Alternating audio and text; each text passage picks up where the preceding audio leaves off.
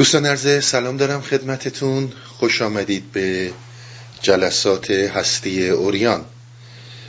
جلسه قبل در بحث خود و تجزیه و تحلیل از دیدگاه‌های متفاوت در مورد خود صحبت شد. اشاره کردم که ما خود رو یک زمانی از نظر روانشناسان امروز، از نظر کسانی که در زمینه‌های انسانشناسی آنتروپولوژی تحقیق می‌کنند، به عنوان تشخص و شخصیت و به خصوص شاخصه‌های خاصی از این خود که در انسان قدرتمندن، در انسان میتونن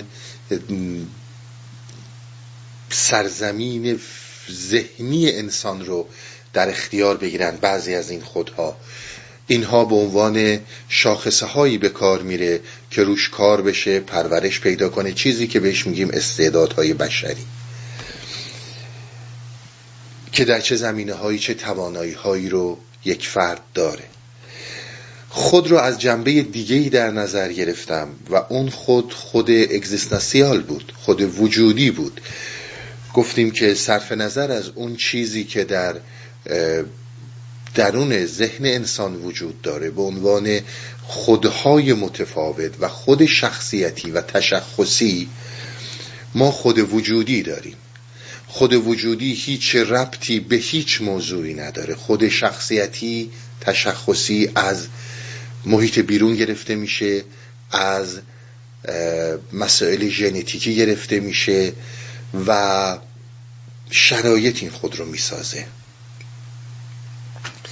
اما خود وجودی ربطی به این نداره. خود وجودی مستقیما به چیزی برمیگرده به نام خودآگاهی که انسان بر خودش آگاهه. یعنی ما در هر شرایطی که باشیم، حتی اگر در یک جنگل تنها باشیم، بر مرگ خودمون آگاهیم.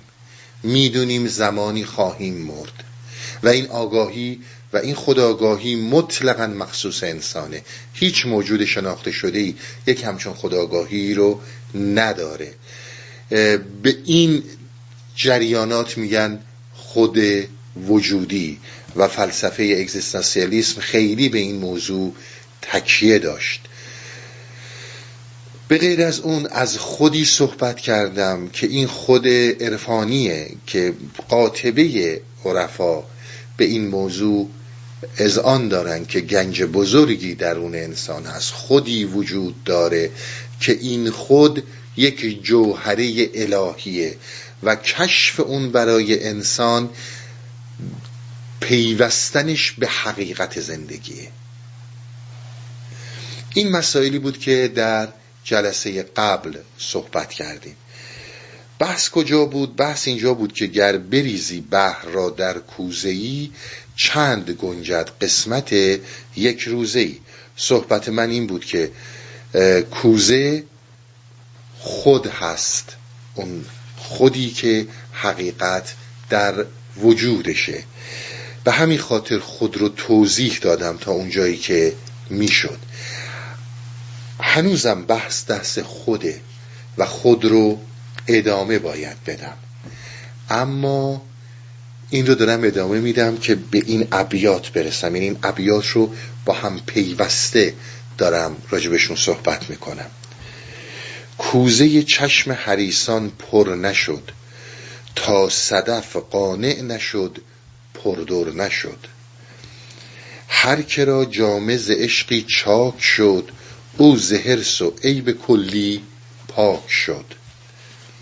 شاد باش ای عشق خوش سودای ما، ای طبیب جمله علتهای ما. ببینید، من راجع به عشق خوش سودای از نظر لغت یه چیز رو مطرح کنم.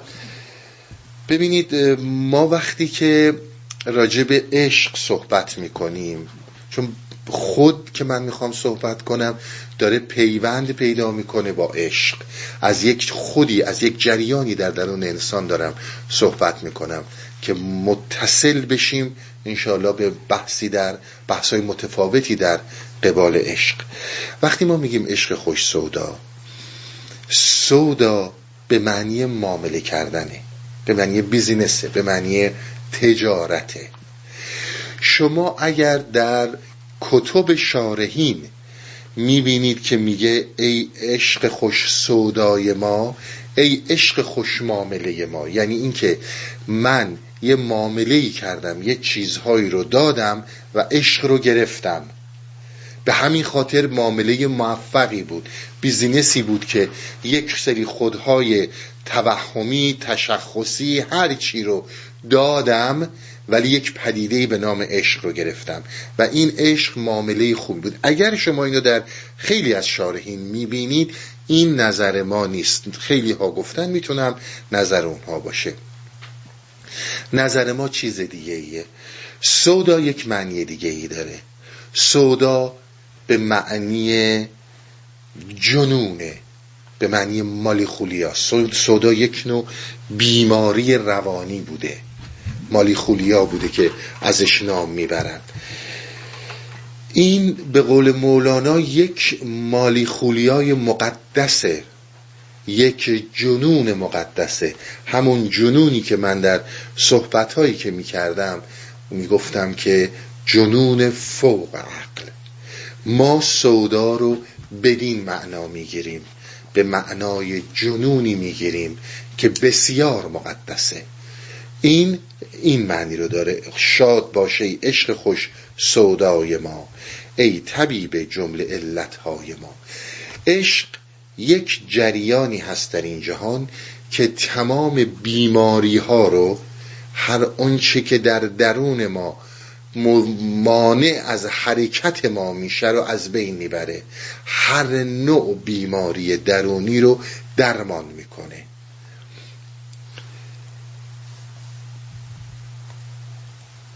ای دوای نخوت و ناموس ما، ای تو افلاطون و جالینوس ما. من چون این لغت‌ها رو باید توضیح بدم. ببینید، یکی این که میگه تو دوای نخوت و ناموس هستی. ناموس به طور کلی در مثنوی به عنوان فرهنگ، به عنوان روش، فرهنگ یعنی روش، نه فرهنگ ایرانی، فرهنگ عراق، عربی، فرهنگ انگلیسی، این فرهنگ بعد این منظور نیست، منظور روشه. در اینجا ناموس به معنای کبر گرفته میشه، به معنای خود برتربینی میشه. نخوت و ناموس، ناموس یعنی این که فرد خودش رو برتر میبینه، ناموسی میکنه، میگه من حق حیات دارم شما ندارین، من باید باشم شماها نیستین.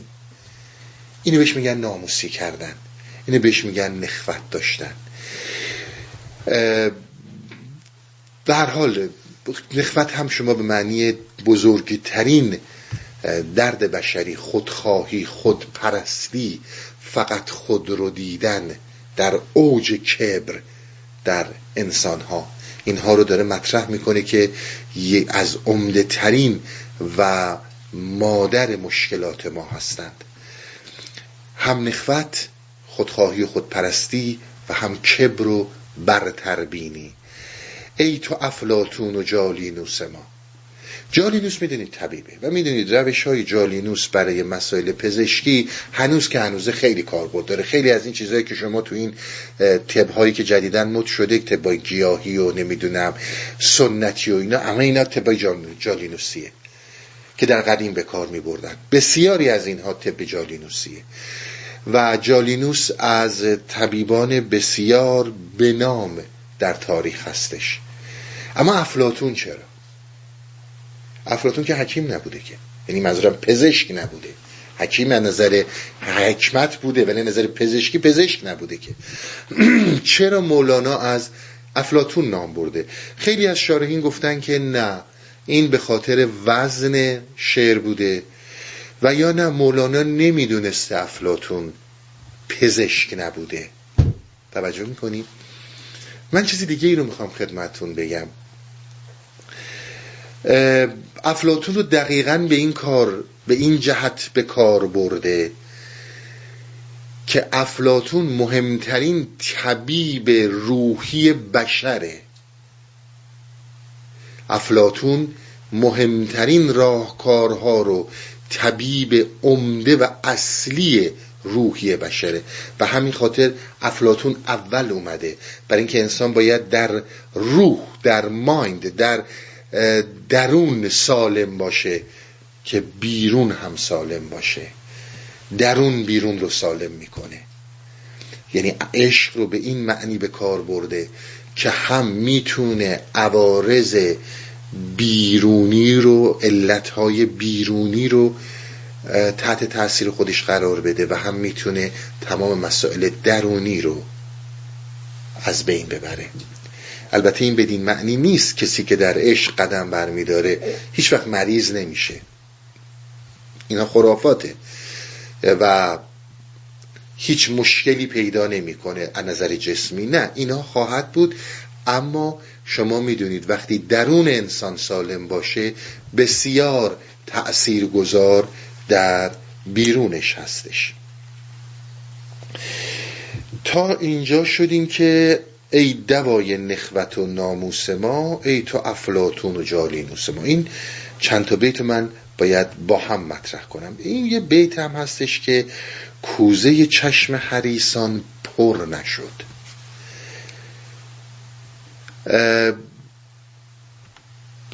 این خود ما، این خودی که ما ازش صحبت میکنیم، خود تشخصی ما، این خودی که دانش رو میگیره، این خودی که پول رو میگیره، این خودی که محبت رو میگیره، این خودی که رفاه رو میگیره، این خودی که زجر رو میگیره، درد رو میگیره، تمام مجموعه این خدا یک کوزه‌ای هن که زیر این کوزه ها سوراخه. شما هر چی بریزی میخواد، شما هر چی بریزی این کوزه هیچ وقت پر نمیشه. نه بدین معنی که بی نهایته، بدین معنی که این آبی رو که میریزی از جای دیگه در میره. هر چقدر پول بخوای مگه تموم میشه؟ هر چقدر برو دنبال قصه مگه تموم میشه؟ برو دنبال لذت و آلام مگه تموم میشه؟ این خودها هرگز پر نمیشن. زمانی اینها پر میشن که قناعت مطرح میشه، زمانی که قانع بشن. یک چیز خیلی مهمیه که یکی از معضلات امروز زندگی بشره و اون اینه که در زندگی کپیتالیستی امروز ما هرگز قا... اصلا قانع شدن چیز بدیه. گرید، طمع، برو دنبالش، فقط بخوا، فقط بدو، فقط بدو که بتونی بدوی، فقط بخوا که بتونی بخوای. مهمترین راهکار برای بشر امروزه که پایه کپیتالیسم و افکار امروز من و شماست. با یه ماشین قانع میشیم، با یه خونه قانع میشیم، با یه زندگی قانع میشیم، حتی داشتن با یک خانواده خوب قانع میشیم. اصلا قناعت معنی نداره دیگه. این اون حرف مولاناست که زمانی حرف من، یعنی من مولانا، ارزش برای تو خواهد داشت، به تو کمک خواهد کرد که این طرز فکر قانع نشدن رو، حریص بودن رو از دست بدی، که متاسفانه اساسا امروز بچه ها بر اساس حرص، بر اساس آز، بر اساس طمع بزرگ میشن. اصلا جزئی از پیکری وجودیشونه و خیلی هم سیستم رو تایید میکنه، با وجودی که خیلی وقتا میخوان منکرش بشن، اما خیلی جاها میگن نه، همینجوری باید، اینجوری باشه. اصلا مولانا میگه برای همچون داستانی هیچ کاری نمیشه کرد، مثل هر چی بریزی تو از اون ور میاد بیرون. یعنی این حرفا در وهله اول، حرفایی رو که الان میخوام بزنم، برای کسانی مفید خواهد بود که طعم برکت و نعمت قانع شدن رو و قناعت رو چشیدن، و الا همش میدوی چون بتونی بدوی، کار دیگه نمیتونی بکنی، بگذاری. این از معانی این ابیات. حالا برم سر صحبتایی که میخوام بکنم. ببینید، من میخوام یک طوری به یک جریانی برسم به نام عشق، و راجع به عشق خیلی صحبت کردم، اما اینا یک صحبت‌های متفاوتی خواهد بود و بعضی از صحبت‌های من بازکننده صحبت‌های گذشته است. ما صحبتمون سر اینه که عشق جریانیه، یک جریانیه در این عالم هستی که متعلق به این عالم نیست، اما در این عالم راه پیدا کرده. عشق یک جریانه، همون اونجوری که شما، همه ما انسان ها، با اندیشمون، با عقلمون میفهمیم، علم پیدا میکنیم، تجربه پیدا میکنیم، دیدگاه دانشی با عقلمون پیدا میکنیم، میتونیم بینش عشقی و عاشقانه داشته باشیم. عشق میتونه درک کنه، عشق میتونه بفهمه، عشق میتونه بسیار عمیق مطالب رو درک کنه، نوعی درکه. بسیار به عرضم عنایت کنید. عشق یکی از نمودارهایی که داره، نمودار درکه. ما یه درکی داریم، درک عقلانی، و یک درکی داریم، درک عاشقانه. زمانی که درک عاشقانه وجود داره، درک عاقلانه وجود نداره. اصلا زیر این خورشید عشق درک عقل محو میشه. من میخوام این رو بهش بپزم، یک کیفیت درونیه، و این کیفیت درونی دقیقاً مثل همین داستانی میمونه که شما بخواید عقل رو به یکی توضیح بدین، وقتی کسی در وجودش نیست چجوری میفهمه؟ قبلا هم گفتم، یه کسی، قدیما میگفتن اگه دلاشی توی لب جوب، از جوب آب بخوری عقلت کم میشه. یکی دلا شده بود، سجه کرده بود تو جوب، اون موقع جوب آب میخوردن دیگه، اون جوبا با جوبای امروزی خیلی فرق میکنه، آب میخورد. یکی اومد گفت آقا اینجوری دلا نشو، آب بخور، عقلت کم میشه. گفت آقا عقل چیه؟ گوی چه، آقا آبتو بخور، ول کن. این همون داستانه. وقتی من درونن ندونم عقل چیه، شما راهی ندارین عقل رو من برش نشون بدین. وقتی من درونن ندونم عشق چیه، شما راهی ندارید عشق رو من نشون بدین. اون پدیده‌ای که ما ازش صحبت میکنیم در عشق، مجموعه عواطف انسانی مطلقا نیست. مجموعه از عواطف انسانی، هیجانات انسانی نیست. عشق در یک پدیده دیگه. ببینید، ما هر چیزی رو شاید از نظر معنی و مفهوم ویران میکنیم. عشق این نیست که من پدرم رو دوست دارم، من فرزندم رو دوست دارم، من همسرم رو دوست دارم. عشق هرگز تکیهگاه نیست. این صحبت رو قبلا کردم. عشق هرگز تکیهگاه در بحرانهای زندگی نیست. عشق یک کیفیت مطلقاً درونیه که میخوام این رو باز کنم. و توجه داشته باشین، تا وقتی که از عقل صحبت میکنی و طرف نمیدونه عقل یعنی چی، شما راهی نداری این عقل رو توضیح بدی. این نکته هم توجه کنی که کار بیان عشق رو چقدر مشکل میکنه.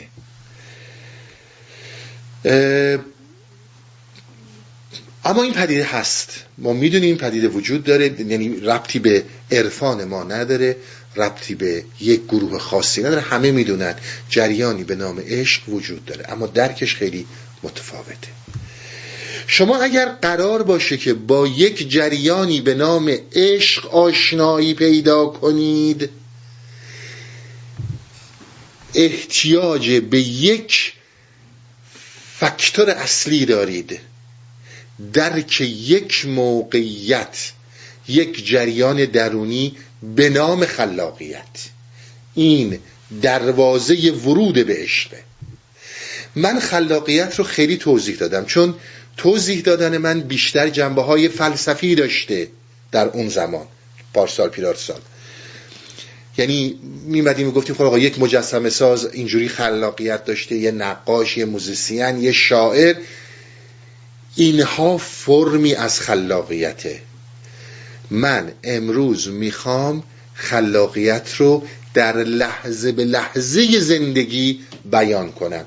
توجه داشته باشید، خودها رو شناختیم، حالا میخوایم خلاقیت رو بشناسیم و حالا میخوایم از دروازه خلاقیت وارد عشق بشیم. اینها رو نمیشه شناخت، باید در وجودتون باشه. هیچ کس هم نمیتونه اینا را طریق دانستگی بیان کنه، هیچ کس هم در جهان نه تا حالا کرده نه بعد از این میتونه بکنه. ما فقط میتونیم یک مقدار به ذهن نزدیکش کنیم، همین همین میتونیم یه مقداری به ذهن نزدیکش کنیم. شما میتونید بگید که یه کسی بگه آقا من نمیدونم فلفل یعنی چی، شما بگین که آقا پیاز تند خوردی، فلفل تندم همون جوره. یه کسی بگه من عسل نخوردم، شما بگی آقا قند خوردی، عسلم همون قنده. کجا بر کجا، هر گردی که گردو نمیشه، هر شیرینی که عسل نمیشه، هر تندی که فلفل فلان نمیشه. اینم همون داستانه. پوست کنده تحویل دادن این موضوع حرف اضافه از یاوه سراییه. اگر هم کسی فکر میکنه که بشینه و یه کسی بیاد برای این عشق اونچنان توضیح بده که من اینو فهمیدم، مطمئن باشه داره به خودش دروغ میگه. فقط ما میتونیم یه مقدار نزدیکش کنیم.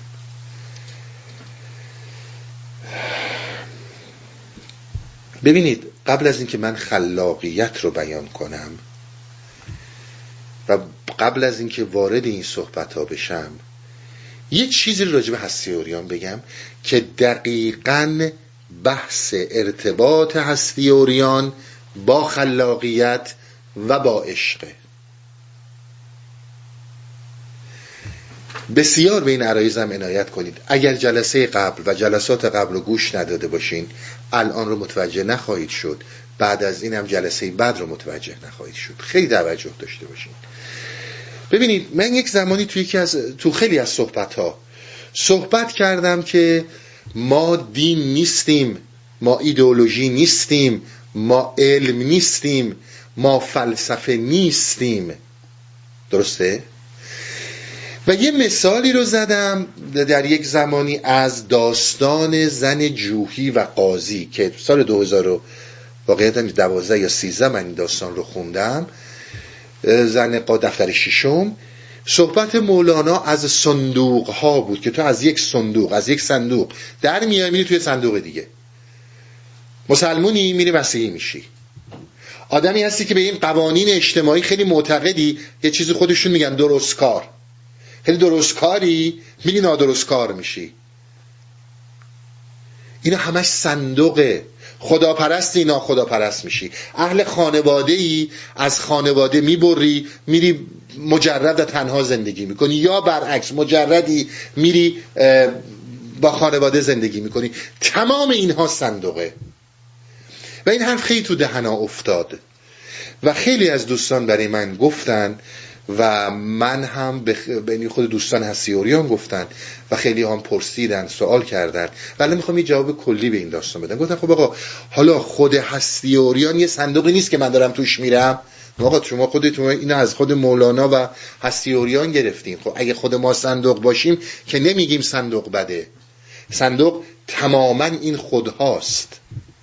درسته؟ ما الهیات نیستیم، ما فلسفه نیستیم، ما به طور کلی ایدئولوژی نیستیم، ما گونه ای از زیستن هستیم. هستی عریان گونه ای از زیستنه،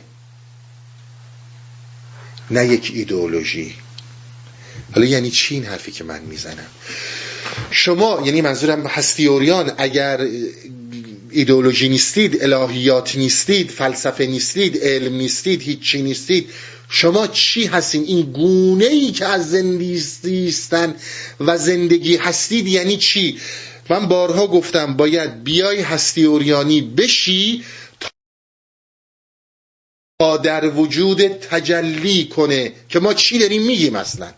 اما برای کسی که دوره، من باز مثال هایی میزنم که ذهن، یعنی یه مثال میزنم، وقت ندارم، ذهن رو نزدیک کنم به این داستان.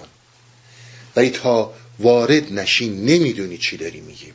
اون زمانی که ده سال پیش میگفتم وقتی میای در هستی عریان بیا و بیا به سرزمین عجایب، بیا به واندرلند، این اینو با تجربه کنی. این چیزی نیستش که من بخوام بیان کنم، اما اون چیزی که من میخوام بگم، ما گونه ای از زندگی هستیم، در حقیقت ما کارمون رقصیدنه.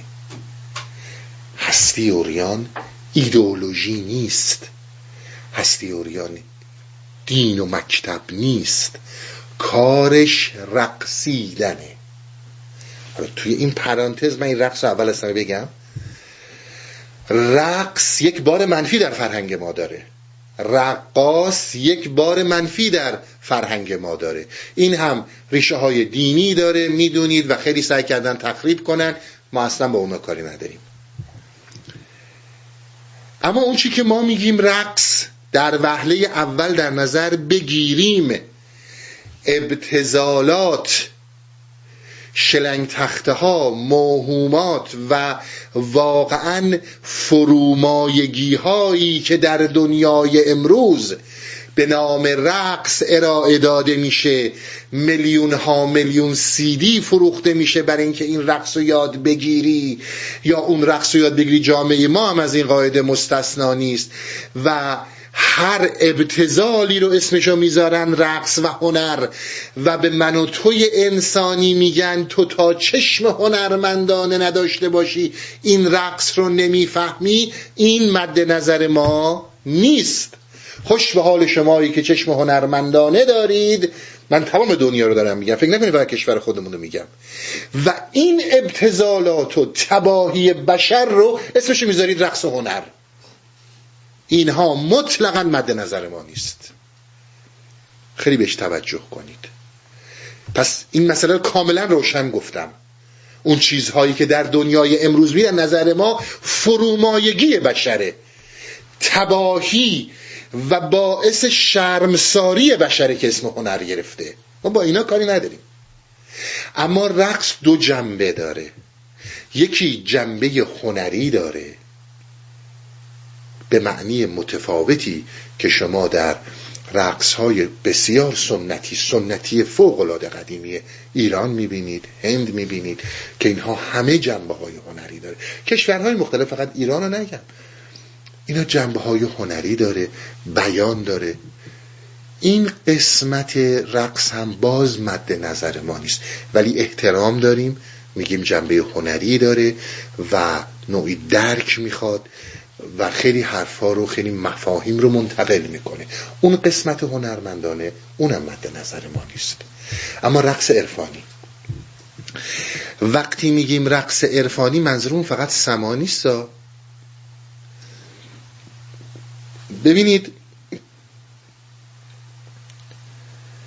رقص منظور ما رقص با خداست، رقص در زندگیه، رقص با سمفونی هستیه. این خیلی مسئله مهمیه، رقص با سمفونی هستیه. یعنی اون نوازنده، اون نینواز، اون داره مینوازه و رو نوت اون من میتونم برقصم. توجه میکنی؟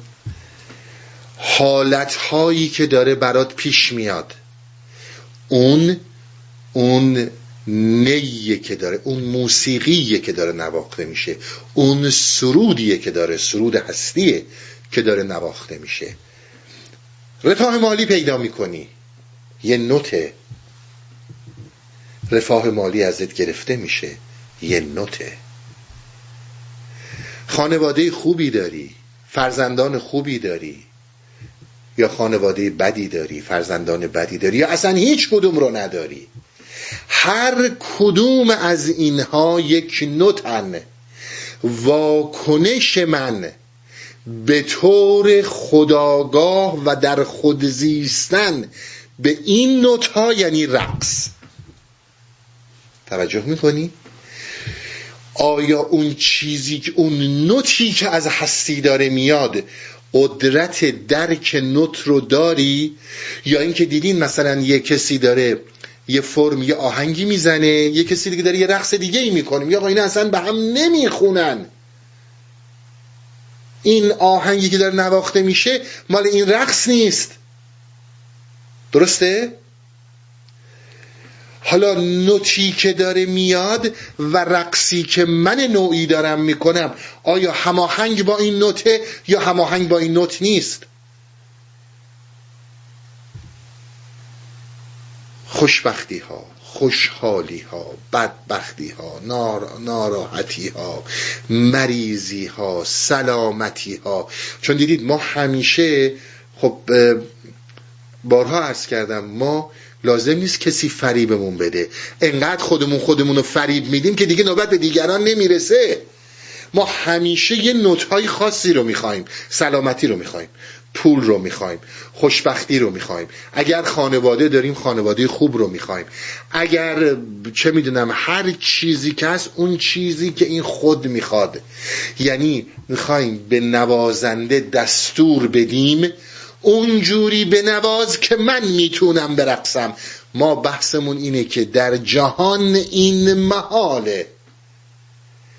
هر کدوم از این سیستم های کپیتالیستی امروز هم اینو گفتن، برای اینکه دیدن فریب خورده ایم، گفتن این که فریب خورده بذار بیشتر فریبش بدیم. امکان نداره همچون چیزی و هیچ وقتم برای کسی نبوده و هیچ وقتم نخواهد بود. ببینید زندگی خود این فلسفه و علم نمیخواد. نوازنده رو کار خودش میزنه، رو حکمت خودش میزنه، رو هر اون چی که من و شما نمیدونیم میزنه. من وظیفم اینه که رقص رو یاد بگیرم با این نواختن. یا رقص رو یاد بگیرم دانشی و دانستنی نیست. رقص رو یاد بگیرم یه تحول در وجودم به وجود بیاد. از یک آدمی که نمیتونه برقصه تبدیلشم به یک رقصنده فوق‌العاده هنرمند. هر نوتی میزنه من با اون نوت خوب برقصم. هستی عریان این جریان رو داره. شما تا حالا دیدید ما به کسی بگیم اینو بخور اونو نخور؟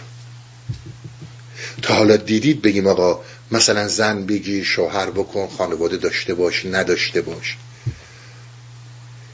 ما به زندگی طبیعی کسی کاری نداریم و در این زندگی طبیعی هم همه ما اونقدر یک جو، به قول مولانا، جو سنگ عقل رو داریم که بتونیم راه های کارامون رو تو این دنیا باز کنیم. جاهایی هم که نمیتونیم باز کنیم راهکارهای دیگه رو باید برگزینیم. هستی عریان با اینها کاری نداره. بله درسته، دوستانی هستن در هستی عریان. همین منی که این همه صحبت میکنم که دنبال این ندید که نمیدونم سیگار نکش، گوشت نخور، فلان نخور، به بعضی از این دوستان حالا شاید هم دارن میشنون مستقیما من گفتن مراقبه. الان تو شرایطی که ما هستیم مراقبه تو در این شرایطی که مطلقاً لب به گوشت نزنی، مطلقاً لب به محصولات گوشت نزنی. ولی در اون شرایط گفتیم که اون فرد هست، این به هر کسی نمیخوره و نمیشه با این چیزا ادای اون آدم رو در آورد. اون جایگاهیه که نباید الان بکنه. اما ما به زندگی طبیعی کسی کاری نداریم. ما فقط رقص و میرقصیم با اون نوتی که سرود آفرینشه. همین. پس در نظر بگیرید از توی صندوق توی صندوق دیگه نمیری. اگه قرار بود بریم که اصلا این حرفا نمیزنیم. صندوق خوبه، بیا توی این صندوق من اینقدر خوبه، اینقدر میری همش به خدا میرسی، به نور میرسی، هر دقیقه این میاد اون میاد، از این چیزایی که همه جا هست. این اون حرف ماست. در کنار این اگر شما از رقص سما در ذکر صحبت بکنید، بله اونم مد نظر ماست. من بارها هم گفتم زمانی که در خود سما هستیم، در خود مراقبه هستیم، اون حالی که به دست میره جلوی خودتو نگیر، بلند شو، تو داری با نوازنده میزنی. این حرفو در هستی عریان داشته باشین. ورود به مسئله خلاقیت، وقتی که من به خلاقیت میخوام برسم، من به جای این که بخوام در این مرحله صحبت از دادن ذکر بکنم، به شما یه میزان میدم، به شما یک استاندارد میدم که ببینید اگر شامل اینایی که من میگم نشید، خلاقیت مطلقاً محاله در قدم اول. یعنی اگر اینها نباشه هیچ عجی مجی لاترجی کار نمیکنه. شما در وهله اول به این سه تا مسئله در سه تا مسئله رو در نظر بگیرید. آیا من در خود میزیم؟ در خود میزیم حرف اگزیستانسیالیسمه. ما در عرفان به این میگیم آگاهی. آیا با خود میزیم؟ باز حرف اگزیستانسیالیسمه.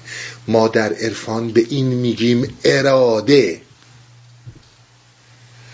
آیا خود میزیم؟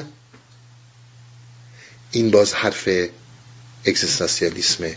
ما به این میگیم حضور، به این میگیم خلاقیت. حالا من این رو باز میکنم برای رسیدن به این صحبت هایی که من دارم میکنم. شما توجه داشته باشید اون چیزی که انسان رو به این خلاقیت رهنمون میشه و میتونه در مقابل این پرسش ها خودش رو ببینه، که تحولی در شخصیت و وجودش به وجود اومده باشه. آخه انسانی که در یک تشخصهای خاصی مونده، آ انسانی که هر گز یه شخم به این تفکرات و اندیشه هاش نزده، انسانی که بعد از شصت سال زندگی هنوز خودش رو در شصت سال گذشته پدر خودش میبینه، اون که این چیزها رو نمیفهمه. بسیار نکته ها مهمه. یعنی جمود مطلق. آقا بعد از شصت سال تجربه، من هنوز چیزی هستم شصت سال پیش پدرم بوده. تحول وجودی باید به وجود بیاد، تحول باید در تشخص به وجود بیاد. اگر این تحول به وجود آمد، وقتی مسائل مطرح میشه. توجه میکنین؟ پس این تحول در وجود خود مسئله‌ایه که ما در هستی عریان میگیم. این اصلا یعنی این، یعنی من نوع بینشم متفاوت میشه. یعنی من تا دیروز در یک جمود فکری دست و پا میزدم، امروز تحولی درم به وجود اومده، حال دگرگونی دارم. معیار این حرف منم خود شما بچه های هستی عریانی. اگر باز دروغ دارم میگم، اشتباه دارم میگم، اصلا که به چی بخوایم باور کنین. اینا خیلی ادعاهای بزرگیه. سال هاست، چند ساله، چند ماهه، چقدر اومدی و چقدر این تحول رو داری میبینی. حالا آیا من در خود میزیم؟ یعنی در درون خودم دارم زندگی میکنم. در وهله اول توجه داشته باشید، ما وقتی که از زیستن صحبت میکنیم، زیستن انسانی مد نظر ماست، نه زیستن فیزیولوژی بدن.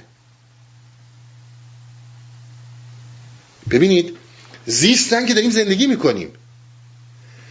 خب همه گشتم میشه غذا میخوریم، یه خورده زیاد میخوریم فوری میریم رژیم میگیریم لاغر میشیم، خوابمون میاد میخوابیم، میخوایم تلویزیون نگاه کنیم تلویزیون نگاه میکنیم، میخوایم بریم با یه دوست گپ بزنیم میریم گپ میزنیم. خب این که داره کار خودشو میکنه.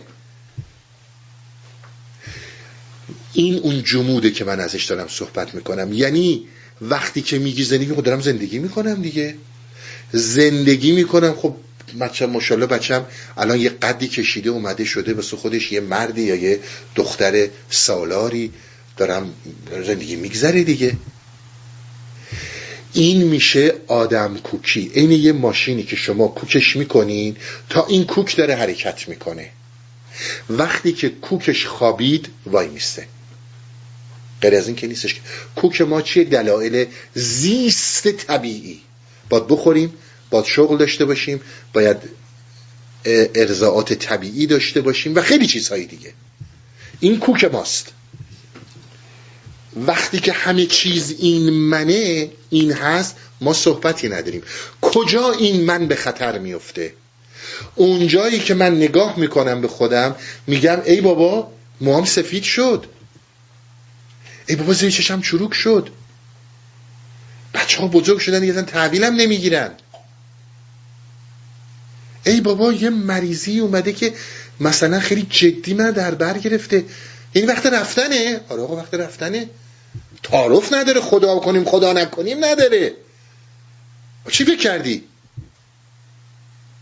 آره آقا وقت رفتنه. اون موقع این خود طبیعی دوچار انواع و اقسام بحران ها میشه. جمود اینجا پدر آدمو در میاره. الان آقا پیر شدی، تعارف نداره، قرار نبود بمونی و قرار نبود فقط به این خود طبیعی بپردازی، قرار تو بود در انسانیت زندگی کنی. انسانیت این سه تا سواله که من دارم میگم. بسیار توجه کنید، این مسائل رو، خیلی مسائل مهمیه، میتونه ذهنتون رو خیلی نزدیک کنه. آیا پس, پس زمانی این سوال، این که در خود میزیم یا آگاهی، آگاه میشم بر خود و بر زندگی و الا آگاه بر اینکه اینو بخورم و اونو نخورم و این نمیدونم سلامت و اون غیر سلامت، همه بلدن، اینا مد نظر ما نیست. ما اونجایی مرز نظرمونه که تحول به وجود اومده و فرد قدم در عرصه آگاهی گذاشته، که یعنی من همش همینم، اگه همش همینه که زن بحثی نداره دیگه، و همین باش دیگه، دیگه دنبال چی میخوای بری؟ خب قدم اول در بحث این که ما میخوایم سه تا مسئله رو بررسی کنیم که اینها مهمترین پایه های خلاقیتند. بدون این پایه ها خلاقیت معنی نداره. آیا من در خود میزیم؟ در خود میزیم یعنی چی؟ آیا من زیستنم در درون خودمه یا تمام آگاهی من متوجه عکس منه در چشم شما؟ درسته؟ این حرف رو قبلا هم زدم دیگه. در خود میزیم آیا من فقط عکسم رو تو چشم شما دارم میبینم یا دارم خودم رو میبینم؟ حالا این حرف من باز یعنی چی؟ این که من خودم رو در چشم شما دارم میبینم، باید طوری عمل بکنم که این عکس خوش آمد تو باشه. پس من کیم؟ ببینید یه مثال میزنم حرفمو خیلی باز کنم. الان من دارم صحبت میکنم، ده سال تو هستی عریان دارم صحبت میکنم، فکر میکنم بعد دو هزار و دوازده تا الان دارم صحبت میکنم، نه سال ده سال دارم صحبت میکنم، حالا نه سال بگیرین دارم صحبت میکنم. من باید ببینم که چجور صحبت کنم که شنونده هام بیشتر بشن، و وقتی که میخوام بشینم بگم آقا این همه آدم دارن به حرفای من گوش میدن، یا اون کلامی رو بیان بکنم که مطلقاً حقه و مفیده، حق رو دارم معنی میکنم. تقاضا میکنم عنایت کنید دوستانی که فیلسوفن، فلسفه خوندن، بدونید ما به چی میگیم حق. حقیقت حقیقت در عرفان معنی فلسفی نداره. حقیقت در فلسفه یعنی مطابقت با واقع، درسته؟ یعنی یک چیزی که با واقع مطابقت بکنه بهش میگن حقیقت، غیر از این که نیستش. که اون چیزی که ما در عرفان بهش میگیم حقیقت یعنی رسیدن من به جوهره وجودیم. حقیقت من شکوفا شدن، حقیقت تو شکوفا شدن، اونی بشی که میتونی باشی. این معنی حقیقت در عرفان. حالا بعضی میگن آقا حقیقت خب خیلی یک مسئله ذهنی است، آقا اینا رو بگو که اینا فلسفیه. ما وقتی که میگیم حقیقت یعنی این که من اون چیزی رو میگم که توی انسانی رو بتونه به جوهره وجودیت نزدیک کنه، یعنی حقیقت. بسیار برزه منایت کنید. حالا شما ممکنه بگی آقا خیلی از آدم که صحبت میکنن چیزی رو بگو به من که برای من مفیده، من الان این رو نمیفهمم، چیزی که مفیده رو به من بگو.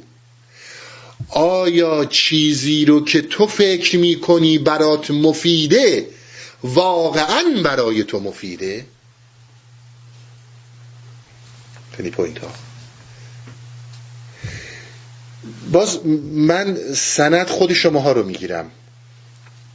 چقدر از شما دوستان چهار سال پیش، سه سال پیش، پنج سال پیش صحبت های منو گوش دادید؟ آی چی میگه، اصلا به درد من نمیخوره، مشکل من جایی دیگه است. ولی الان با چه تمامیت وجودی تو هستی عریانی، درسته؟ پس زمان شما، پس زمانی که من دارم صحبت میکنم آیا اون چیزی رو بگم که مردم میپسندن یا اون چیزی رو بگم که من در حقیقت بهش رسیدم و اون چیزی رو بگم که میدونم به طور ایمانی، نه دانستگی فکری و دانشی، به طور ایمانی میدونم که اون راه گشاست برای تو. شما همین صحبتی که من دارم همین مثال عکس من در چشم شما، شما بیان بینید تو تمام مساجد، برید تو تمام کلیساها، این آخوندی که میره بالای منبر یا اون کشیشی که میاد میره پشت این چیز وای میسه صحبت میکنه، اول چیزی که در نظرشه چیه؟ اینا, اینا نه تهمته، نه شوخیه، نه دروغه، عین واقعیته. که ببین تو این کلیسای من، تو این مسجدی که من میرم بالای منبر، پانصد نفر، هزار نفر میان میشینن، اون بغلیه آخوند دیگه میره پنجاه نفر هم نمیان.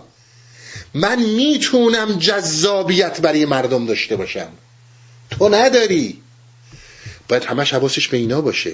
کشیش هم باید همین کارو بکنه، باید چیزی رو مطرح بکنه که هی خیلی مردم بیشتر بشه و یک عده ابله هم در کنار بشینن بگن آقا خب چون اینجا ده هزار نفر نشستن اینا که نمیتونن همه اشتباه کنن، ده میلیون نفر باشن میتونن اشتباه کنن، ده میلیارد باشن میتونن اشتباه کنن، چون هیچ کدوم اینا در خود نمیزیند.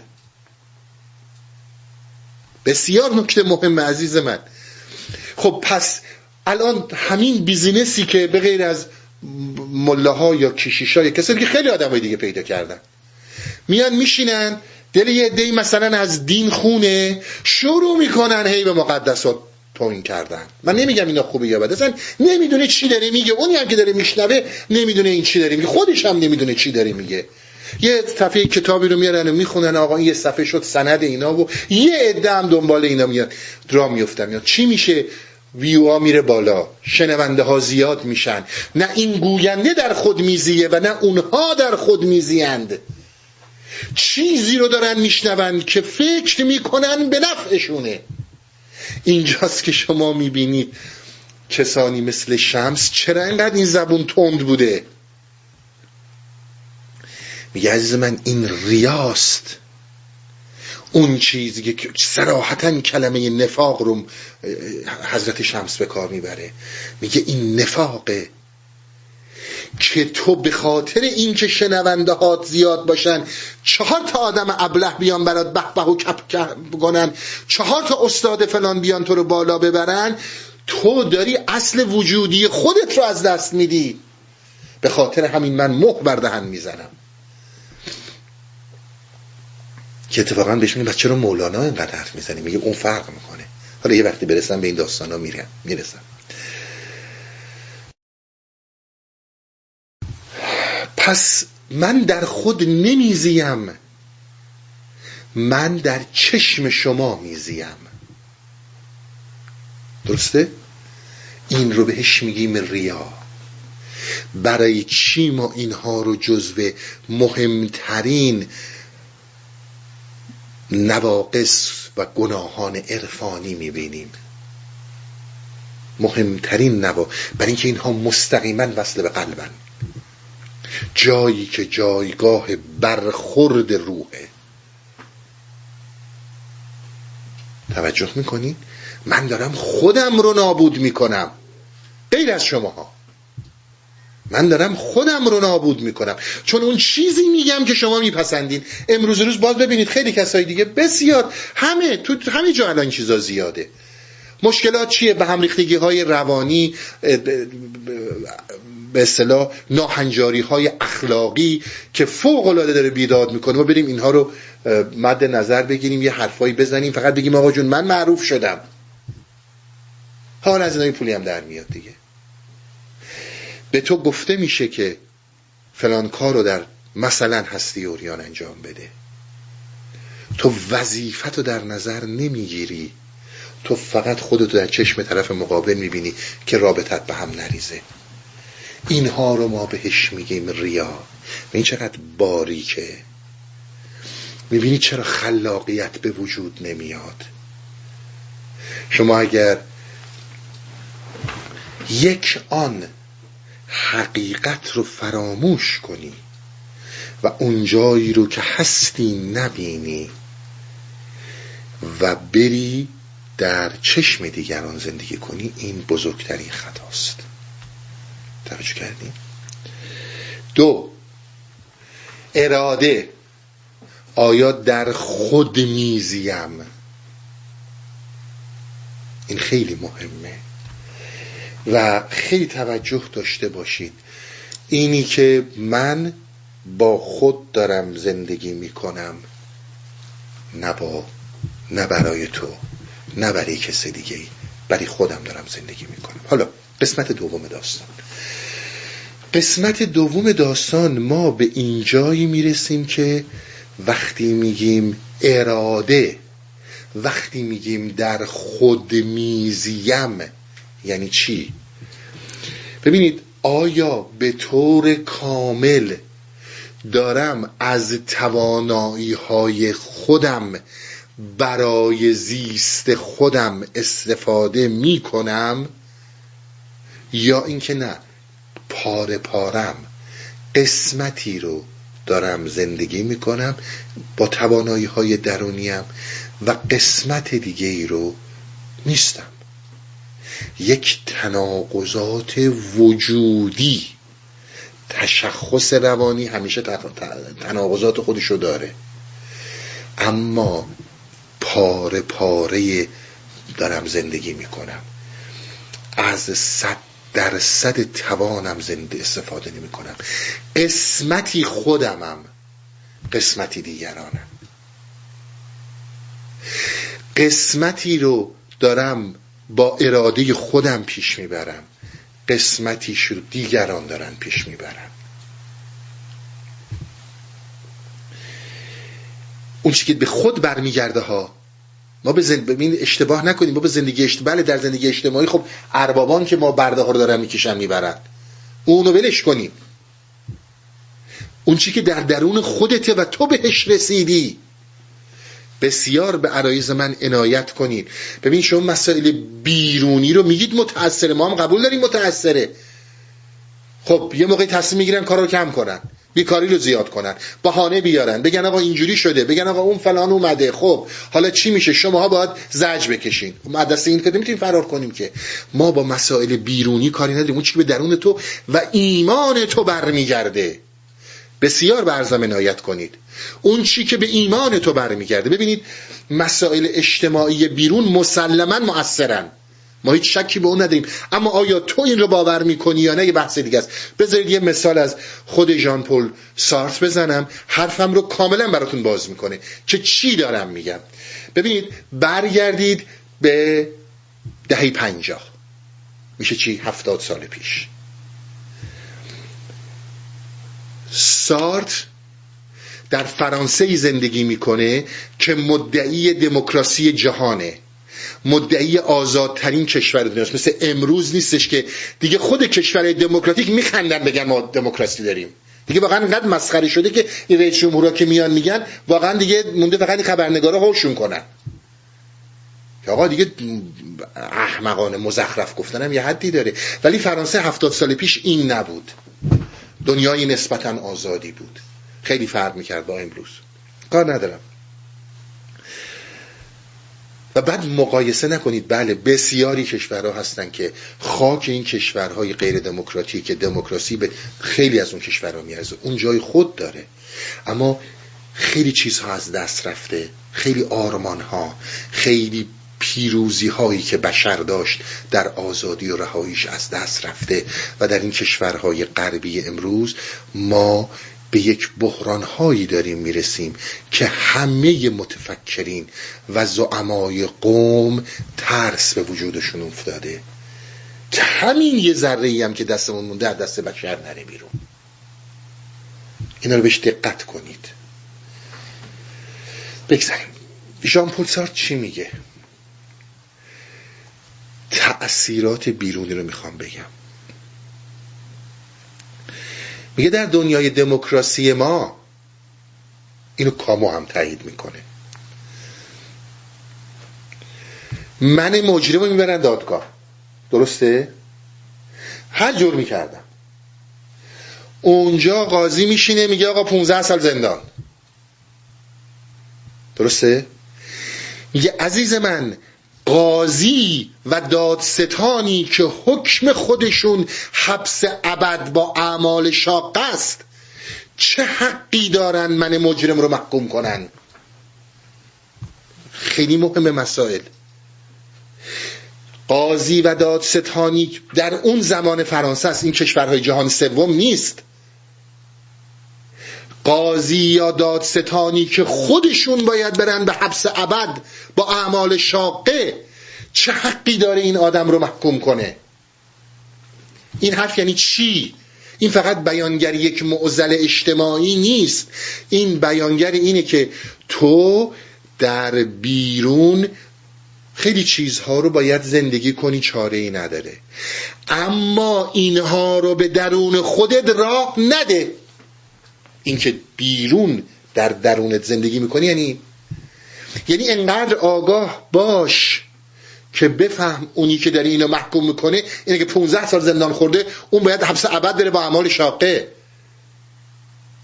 به این راحتی نپذیرید. اون آدم کوکیه نباش. یه چهار درصد نگو آقا این یک سری رو شما، آقا این یک سری درسته، ده درصدش درسته ولی نود درصدش اونجوریه، ده درصدش درسته داره حکم درست صادر میشه، نود درصدش اونوریه. اینها رو در درون خودت راه نده، این که نزار دیگران در تو زندگی کنن، این که نزار حکم پدر یا مادر در تو چه درست چه غلط زندگی کنه. تو دیگه الان خودت میتونی بیاندیشی، تو خودت میتونی در خودت زندگی کنی، فقط به مسائل قضایی و اجتماعی و اینا نیست. نصف از دیگران نداشته باش، نصف از خودت. با تمام قدرتت در خودت زندگی کن. و باز اون تحول وجودی که ما در هستی عریان ازش صحبت میکنیم، رسوندن نوع انسانی به اینجایی که بتونه از تمام توانایی درونیش استفاده کنه. توجه میکنین؟ بسیار این حرفا رو دیدین، جاهایی که قطره کار دریا میکنی، یه نگاه کنید به تو همین چیزای نشنال جغرافی اینا نگاه کنید، میبینی یه گربه در یک شرایطی که از تمامیت وجودش داره استفاده میکنه تو شکم یه پلنگ میره. اینا اصلا شوخی نیست. یک گربه بسیار میبینید وقتی که از تمامیت وجودیش داره استفاده میکنه میره تو سینه یه ببر. تمامیت وجودی انرژی نهفتهیه که داره از اون خود سرچشمه میره، همون خود عرفانی که درسه پیش میگفتم.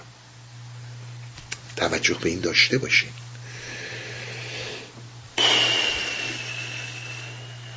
خیلی مهمه وقتی که اراده بر تو، اراده زیستن، اراده یعنی این که من از تمام تواناییم دارم استفاده میکنم. این یک مسیریه که زاییده تحول وجودی. اولی هم همینه، آگاهی هم همینه. هستی عریان این مسیره. توجه کردین؟ خیلی از انسان‌ها به خاطر جدا بودن از این خود، از این در خود زیستن‌ها و اینکه خود رو ببینن و در خود باشن، اینها از این مسائل زیاد لطمه خوردن. ببینید با هر, هر مشکلی وجود، من کاری به مسئله روانی ندارم، طرف به خاطر مسائل مثلا زندگی میره خودکشی میکنه. این پوچی هایی که انسان ها میرسن، بحران های روانی، اونها رو ولش کنی، اون اصلا یه بحث جداییه.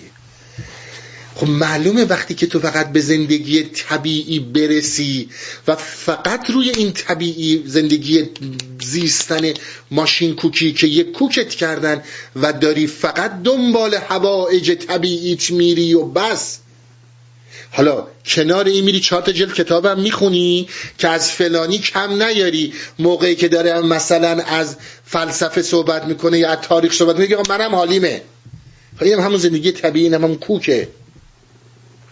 ما این رو نمیگیم. وقتی به این طبیعت به این صورت میرسی، خب معلومه به بحران میرسی. یه دفعه یه مثالی زدم، خیلی مثال خوبی بود. شما ببینین تو این خیابونای، حالا اون موقعی که ما ایران بودیم و اینا، ببینید یه ماشین بیاد بزنه به یه گربه، گربه رو پرت کنه تو جوب. این گربه نیمه زنده نیمه مرده از لای این لجنای جوب میاد بیرون. گیجه، تفلک اصلا نمیدونه چی شده. یه سگ از اون ور ببینید داره بهش حمله میکنه. ببینید با تمام این انرژی درونیش و با تمام موجودیتش در مقابل سگ میسته. من و تو توان نداریم از دو درصد موجودیتمون استفاده کنیم. خب وقتی خودمون رو دار میزنیم. بعدم یه جوری ب... از یا صحبت میکنن که انگار ما تو پر قو بودیم، از آسمون هفتم ما رو آوردن اینجا، الان هم فقط دارن تاتی تاتیمون میکنن. حتی چه میدونی چه کسایی تو چه بحران هایی رفتن و اومدن بیرون. فقط تو یه نفر که نیستی که. به خاطر چی؟ به خاطر درک این سوالاتیه که من دارم میگم، در خود زیستن، ارتباط برتر، ارتباطی که از این حیات طبیعی محض آنی بالاتر بیان. پس زمانی که من دارای تحول وجودی میشم، از تمامیت وجودیم برای یک موضوع استفاده میکنم که ما به این حالت میگیم اراده. یواش یواش وارد بحثای اراده خواهم شد، بحثای روح خواهم شد. فقط این زمینه چینی ها رو داشته باشیم. حالا آیا آقا خود میزیم؟ اینا رو من داشتم. خود میزیم یعنی چی؟ یعنی هم من کان قندم، نیست... نیستان شکرم. شعر مولانا هست، کان قندم از من میروید و من میخورم. همین، یعنی همین موضوع، یعنی تمام اون گنجینه های درونی داره میاد بیرون. هر اون چیزی که در من هست داره قدم به قدم میاد بیرون. درسته؟ داره قدم به قدم میاد بیرون. این یعنی اون چیزی که در درون منه، ما بهش میگیم جوششی. انسانها رو به جایی رسوندن که فکر میکنن تا نرن چهار جلد کتاب بخونن نمیتونن دو کلمه حرف بزنن. این اون مسئله است. گنج ها از درون میاد بیرون، کان قندم میاد بیرون و دارم خودم می... از من میاد بیرون و من دارم خودم میخورم. این یعنی برون ریزی گنج های درونی، یعنی خود میزیم، خود دارم زندگی میکنم. پس اینها شما خودتون رو با این معیارها ببینید. والا از من دوستانه داشته باشین، اینها معیارهای مهمیه. همش دنبال این نباشین آدم ها والا ما خودمون رو بیشتر از هر کسی فریب میدیم. با چهار تا دعا خوندن چیزی عوض نمیشه، تحول باید در وجود باشه. بسیار ذکر چیز خوبیه، من نمیخوام منکر، ولی ذکر تنها کافی نیست. اینها در کنار ذکر، درک اینها مهمه. یکی آن خودو در این معیارها ببین، ببین چقدر ریا کردی فقط برای اینکه چند نفر بیرون عکس تو رو قشنگ ببینه، بگن نه مبادا پشت سرت یه چیزی بگن آب روت بره. خیلی در همه رو پیش خود نگاه کن دیگه. از این که ساده‌تر که نمیشه گفت. یا ایستادی روی حقیقت و گفتی آقا این است، این حقیقتی که رسیدم من میگم، تو میخوای بدونی میخوای ندونی، ولی اونی که من باید بگم رو میگم. من رو دلخواه تو صحبت نمیکنم. ببین این کار میکنی یا نمیکنی. ولی اگر بخوای آدم جمع کنی بسیار راه وجود داره، تا دلت بخواد تو این دنیا فریب خورده و تا دلت بخواد فریب کار. چهار تا کلام بیا بشین نمیدونم راجب واقعا سقوط‌های اخلاقی جامعه صحبت کن، پانصد هزار نفر ماشاءالله همه در این سقوط‌ها. بیا عوض کن، بگو آقا نمیدونم بیا بریم جن بگیریم، بریم بشینیم با روح بابات حرف بزنیم، من نمیدونم فلانم، من در آسمون دوم زندگی میکنم. این چقدر فریب خورده دنبال راه میافتن. اینجا اونجاییه که تو خودت رو میشناسی، تو خودت رو میبینی، تا با مسائل دونه بدونه رو در رو نشی، دونه بدونه نزدیک نشی. این جلوه ها رو در خودت نمیتونی درک کنی. انسان فهم خودشه از خودش. الان داری میشنوی و وقتی رفتی به کارزار عمل و در عمل تو متوجه شدی که داری از این معیارها درست میای بیرون،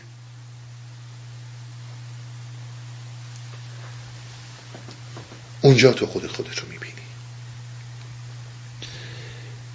این حرفایی رو که زدم، بودیسم، هندویزم، همه اینها این مسائل رو دارن. اما فراموش نکنید اینها فوق‌العاده متفاوته که من میرم توی یک جریانی مثلا توی مکتبی مثل کنگ فو، مثلا دارم میگم، توی همچون جریانی میرم ولی با تمام آگاهی دیسیپلین مطلق رو رعایت میکنم. این فرق میکنه. این آدم در مسیر آگاهیش کنگ فو رو انتخاب کرده و در اینجا داره خودش رو شکوفا میبینه. این دیسیپلین با این که توی سرباز باشی و روان سرباز داشته باشی که هر چی میگن بگی بله قربان و انجام بدی متفاوته. این در خود زیستن رو، این خود زیستن رو فهمیده و اون نفهمیده. اینها با هم فرقشون زیاده.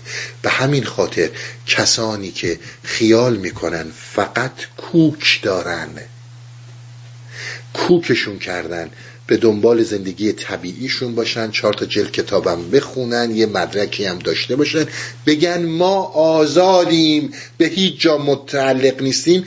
این نهایت جهالت از نظر بودیسم، هندویزم و عرفان ما و هر کس دیگه.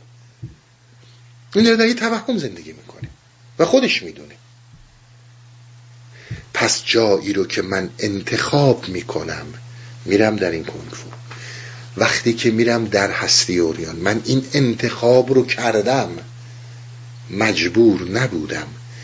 دیسیپلین مطلق رو دنبال میکنم برای درک اینا.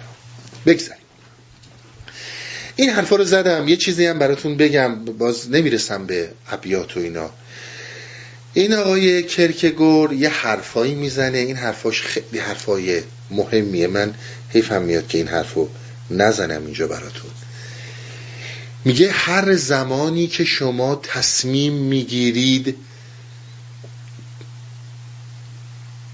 عملی انجام بدید، هر عملی، این خالی از دلهوره نیست. هیچ عملی وجود نداره که شما انجام بدید که خالی از دلهوره باشه. اما اگر هیچ عملی رو از ده، هیچ عملی رو انجام ندی، باعث میشه که خودت رو گم کنی، خیشتنت رو از دست بدی، دیگه معلوم نیست خودت کجاست و کجایی. تلاش جدی در این در عمل کردها باعث روشنایی و رو اومدن خیشتن میشه. یعنی شما در عمل کرد خودت رو نشون میدی. وقتی که جایی ایستادی رو دلخوشی اونا حرف نمیزنی، رو اینکه اینا پشت سر چی میخوام میگن anyway تو از اونجا بری، اینا پشت سر شروع میکنن. دنبال محبوبیت نمیره. این میشه که روش ریاکارانه که یه طوری حرف بزنی که این مردم عوام بفهمن، خوششون بیاد. ما این ببینید این عمل صد درصد قانونیه، کسی رو هم اذیت نمیکنه، داره طرف صحبت میکنه، مردم هم خوششون میاد. از این چی بهتر؟ ببینید ما به این در عرفان میگیم ریا، به این میگیم سیاهی قلب. حقیقت رو نگفتی چون اینها خوششون نمیاد، نمیاد میره به جهنم. پس میبینید چقدر موضوع باریک میشه، چقدر موضوع. پس حداقل اگه نمیخوای دهنو ببند که ریا هم نکرده باشی، مسئولیت رو نپذیر که ریا هم نکرده باشی، و خیلی چیزهایی دیگه. بگذاریم یه نکته دیگه هم هست که این باز خوبه بیان بشه. الان گفتم کرکگور، بذارید اینم بگم بعد برم سراغ بقیه صحبت ها که بله دیگه هم نمیرسم. کرکگور میگه که چیزی به نام خود مطلقاً وجود نداره. این حرفم داشته باشین چون یه شبیه این رو بودایی ها هم دارن. میگه یعنی چی؟ میگه اون چیزی رو که تو خود میپنداری نسبت تو با کل هستیه، چه نسبتی برقرار میکنی، اون نسبت تو اسمشو میذاری خود. این حرف دین یعنی چی؟ این حرف یعنی این که وقتی که تو چه فهمی پیدا میکنی از خودت، این نسبت تو با هستیه. من وقتی که فهمم از خودم اینه که باید همش در این حیات طبیعی محض باشم و همه چیز باید در اختیار این باشه که منو نمیدونم خانوادم سالم بمونیم، این یه فهم من از هستی دارم. بیدار شدن من و حرکت من در قدمهای انسانیت و برتر زیستن از حیات طبیعی محض فهم عمیق‌تر منه و نسبت متفاوت من با هستیه. همه این حرف ها همه اونیه که من روز اول به شما گفتم. فهم عمیق تر از خودت باعث میشه که توانزیستی متفاوت و یا عمیق تری در تو متحقق بشه. همه اینا به همین حرف میرسه. اون چیزی که ما رو از دیگران متفاوت میکنه فهم ما از خودمونه. چه حتی زمانی که به این موضوع میرسیم که آقا بسیاری از این تشخص ها که داری میبینی حبابن، ریشه در هیچی ندارن. ما برای درمان تمام این بیماری های خود مگه نمیگیم مگه نمیگیم بیماری هایی که در تشخص وجود داره، تمام علت ها، ما اون قدمی رو که برمی داریم درمان اگزیستانسیاله، روان درمانی اگزیستانسیاله که ما در عرفان خودمون از یک خود وجودی صحبت میکنیم، خود وجودی که بسیار متفاوته. مثالی که زدم وجودن اگزیستانسیال، من میدونم مرگ وجود داره، من تنهایی رو حس میکنم، تنهایی در وجود منه، خودم رو مجزا میبینم. اینها ربطی به این نداره من تو کدوم محیط بزرگ شدم و چیزهای شبیه این. از طریق خود وجودی تمام اینها رو میشه درمون کرد. باز خدا رو شکر که امروز یک سری از این اتوریتی هاست، اینایی که قدرت دارن و هی میگن باید دنبال نمیدونم روانشناسی باشین، هرچی اونا میگن بگین چشم، پذیرفتن که درمان این خودها با خود وجودی انجام میشه. حالا ما این خود وجودی رو، مرگ رو، تنهایی رو، گناه و خیلی چیزهای دیگر رو با یک جوهره اصلی به نام خود انسانی درمان میکنیم. این خیلی مهمه. این اون جاییه که میگه نمیدونم درمان جمله علتهای ما یک خودی، خود تشخصی رو با خود وجودی درمان باید کرد، شک نکنیم. و خود وجودی رو ما با جوهره خود درمان میکنیم.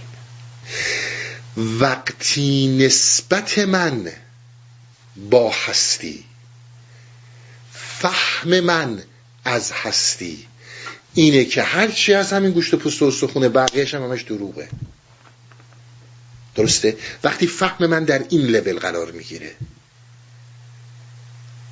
خب مسلمه مرگ و نابود شدن پدیده جسم خود من رو هم از بین خواهد برد. پس برای مرگ راه حلی ندارم. اما اگر فهم من عوض شد، نه دانستگی ها، نه تو کتاب فلان چی گفته، فلان فیلم چی رو درست کردن، فلان جا رفتن پنجاه تا روح احضار کردن، ما با اینا کاری نداریم، درست و غلط بودن اینا کاری نداریم. فهم من نسبت به این موضوع ها تغییر کرد، اون وقت میبینم که جسم فقط یک برگ در پیکره هستی. این اون فهمیه که مولانا ازش صحبت میکنه، میگه ریشه تمام این دردها، درمان تمام این علتها در یک خودیه که این خود که گفتیم اون جوهره اصلیه، اون دریا، اقیانوس، اینایی که توضیح دادم، یک کانالی وجود داره تو این جهان ما به نام عشق و این با این کانال میتونه وارد شه در ما و همین مسائل رو حل کنه. این کانال باید وارد شه تا مسائل رو حل کنه. وقتی که ما میگیم پرده پنداری وجود داره که این پرده اگر پاره نشه همه چیز رو کسرت میبینیم، اون ور پرده وحدته و اون ور پرده داری خودت رو میبینی. عزیز من فراموش نکن تو زمانی که به این پرده میرسی و زمانی که این پرده هستش و حتی در این پرده هستی، بی نهایت جریاناتی رو باش رو در رو میشی که با عقل هیچ کس جور در نمیاد و اینا تجربیه که خودت تجربه میکنی. به هر کی بگیم که برو تیمارستان بخواب، با پدیده های بی نهایتی رو در رو میشی. همه چیز اینی نیست که در حیطه دید ما، در حیطه پنج حس ما میاد. فوق العاده چیزهای متفاوتی وجود داره. ما اگر داریم میگیم پرده بیفته، اونجا خیلی تا, تا اون پرده بخواد بیفته، توی انسانی با بی نهایت چیزهایی رو در رو میشی که حتی تو مخیله امروزیت نمی گنجه. ما وقتی میگیم فهم تغییر کرد، یعنی آگاه شدی بر اینها، مرتبط شدی با اینها، اون وقت این جسم رو میبینی. این در کتاب خوندن نیست. من بگم موقع فلان دانشمند اینجوری گفته، خب حالا دانشمنده اینجوری دارن میگن، پس این درسته دیگه. این دوباره باز میشه همون کوک. من دانشمند رو قبول دارم، من فیلسوف رو قبول دارم، من آخوند رو قبول دارم، من چی رو قبول دارم. اینا همش همون صندوق ها، اینا هیچ کدوم هم فرقی نمیکنه. اون چیزی رو که ما داریم میگیم، میگیم تو خودت میری و این فهم که میاد بالا، فهمیه که عمیق‌تر و عمیق‌تر به خودت داری پیدا میکنی دیگه. اینو کسی نمیتونه عوض کنه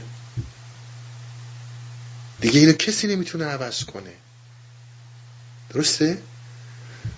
باز معیار ما خود عزیزانی هستن که تو این داستان ها هستین. باز اگر دروغ میگم، بگو دروغ میگی. با اون چیزهایی که رو در رو شدی بگی دیگه، میتونی سینگ به قول اینا از بلیوینگ فهمیدیش، درکش کردی، با مگه میتونی میگی دروغه؟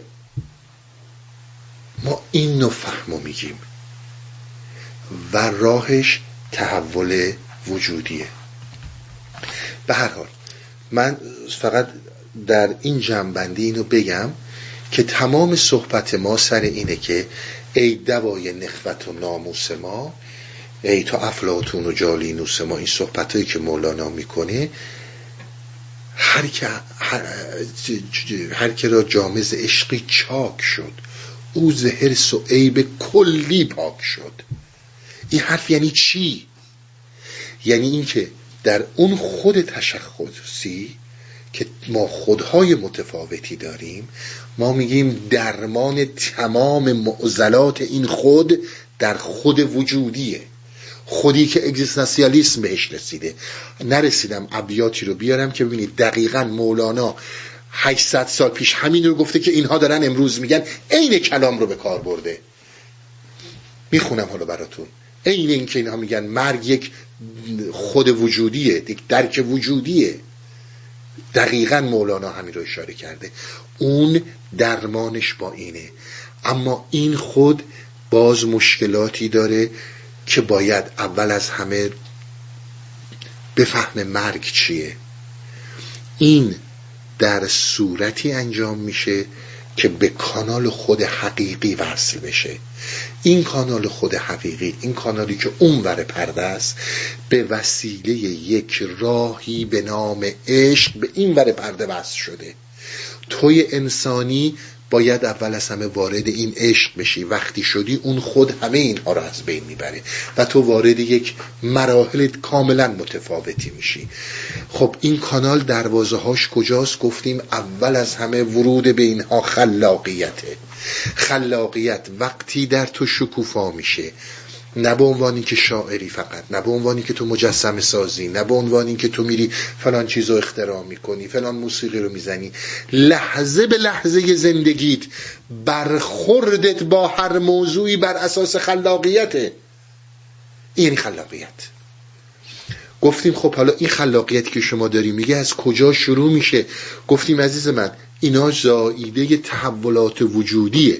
تحولات وجودی در اینه که تشخصهای من دوچار تحول بشن، تشخصهای روانی من دوچار تحول بشن. وقتی دوچار تحول شدن، این به خلاقیت می انجامه. سه تا مسئله رو به عنوان معیار ببین: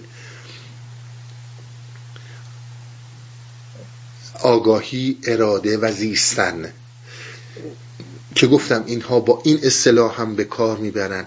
آیا با خود میزیم، آیا در خود میزیم و آیا خود میزیم. اینها اون معیار هاست که تو میتونی به خلاقیت نزدیک کنی خودت رو.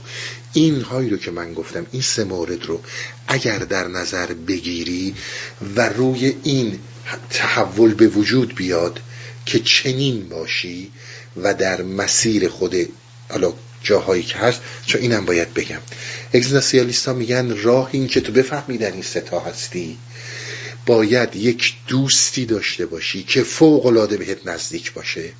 حرفو دقت کنید، نه حرفای من نیست. دوستی داشته باشی که برات یک معیار باشه، فوق‌العاده بهت نزدیک باشه، بگه اینجا در خود نزیستی، اینجا در خود زیستی، اینجا این کارو کردی که نباید میکردی، اونجا اون کارو کردی که باید کردی. اگر این دوستو نداشته باشی، کارت فوق‌العاده مشکل و نزدیک به غیر ممکنه. کسی که بی رو در وایسی، بدون هیچ گونه ملاحظه‌ای اون چیزی که حقیقت به تو منتقل کنه، این دوست کجاست؟ مگه داریم؟ و شما می‌بینید این همون حرفیه که مولانا به کلام دیگه به نام پیر نام میبره که باهات هیچ ملاحظه رو در وایسی نداره، اصلا هم در نظر نمیگیری که تو در چشمش خوب میای یا بد، یا بابا سر هر چی می‌خوای بگی بگو، هر چی میخوای ببافو، دروغ بگو، راست بگو، هر چی میخوای، ولی من اونی رو میگم که به نفعته، اونی که میدونم به دردت میخوره. این معیاره، این در واقع آینه توه که بتونه تو رو در این سه مرحله نگه داره. وقتی در این سه مرحله بودی، قدم به قدم زندگیت خلاقانه است، قدم به قدم زندگیت خلاقانه است و می آفرینی و آفرینش میکنی، یک دفعه طرف رو مات میکنی با کلامی که داری میگی، چون اصلا انتظار نداری اینو بهش میگی، ولی خیلی صریح بهت میگه آقا اینه. پس تمام این داستانها رو امیدوارم روشن کرده باشم که این مراحل رو یک آینه‌ای میخواد که این آینه به قول اگزیستانسیالیست‌ها دوسته، اون یه همچون دوستی که خودشون هم میگن هیچ وقت پیدا نمیکنی و به قول ما در عرفان، قول عرفای ما، پیره که تو رو در این حالت میبینه و یک کلامش، میبینی با یک کلام عین تیر زیر و زبرت میکنه.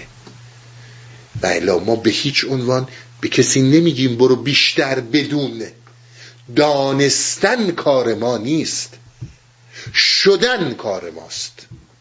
بسیار توجه کنین، دانستن، میری تو این دانشگاه، میری تو مدرسه، میری تو این کتابخونه یا حالا هر چیز دیگه یاد میگیری. به کسی نمیگن باید بیشتر بدونی، میگن بیشتر باید خودت رو حضوراً بفهمی. مثل این مثال هایی که من زدم، آقا جان میری و خودت میبینی، مثل چیزایی که شما خودتون میبینید و برخورد میکنید.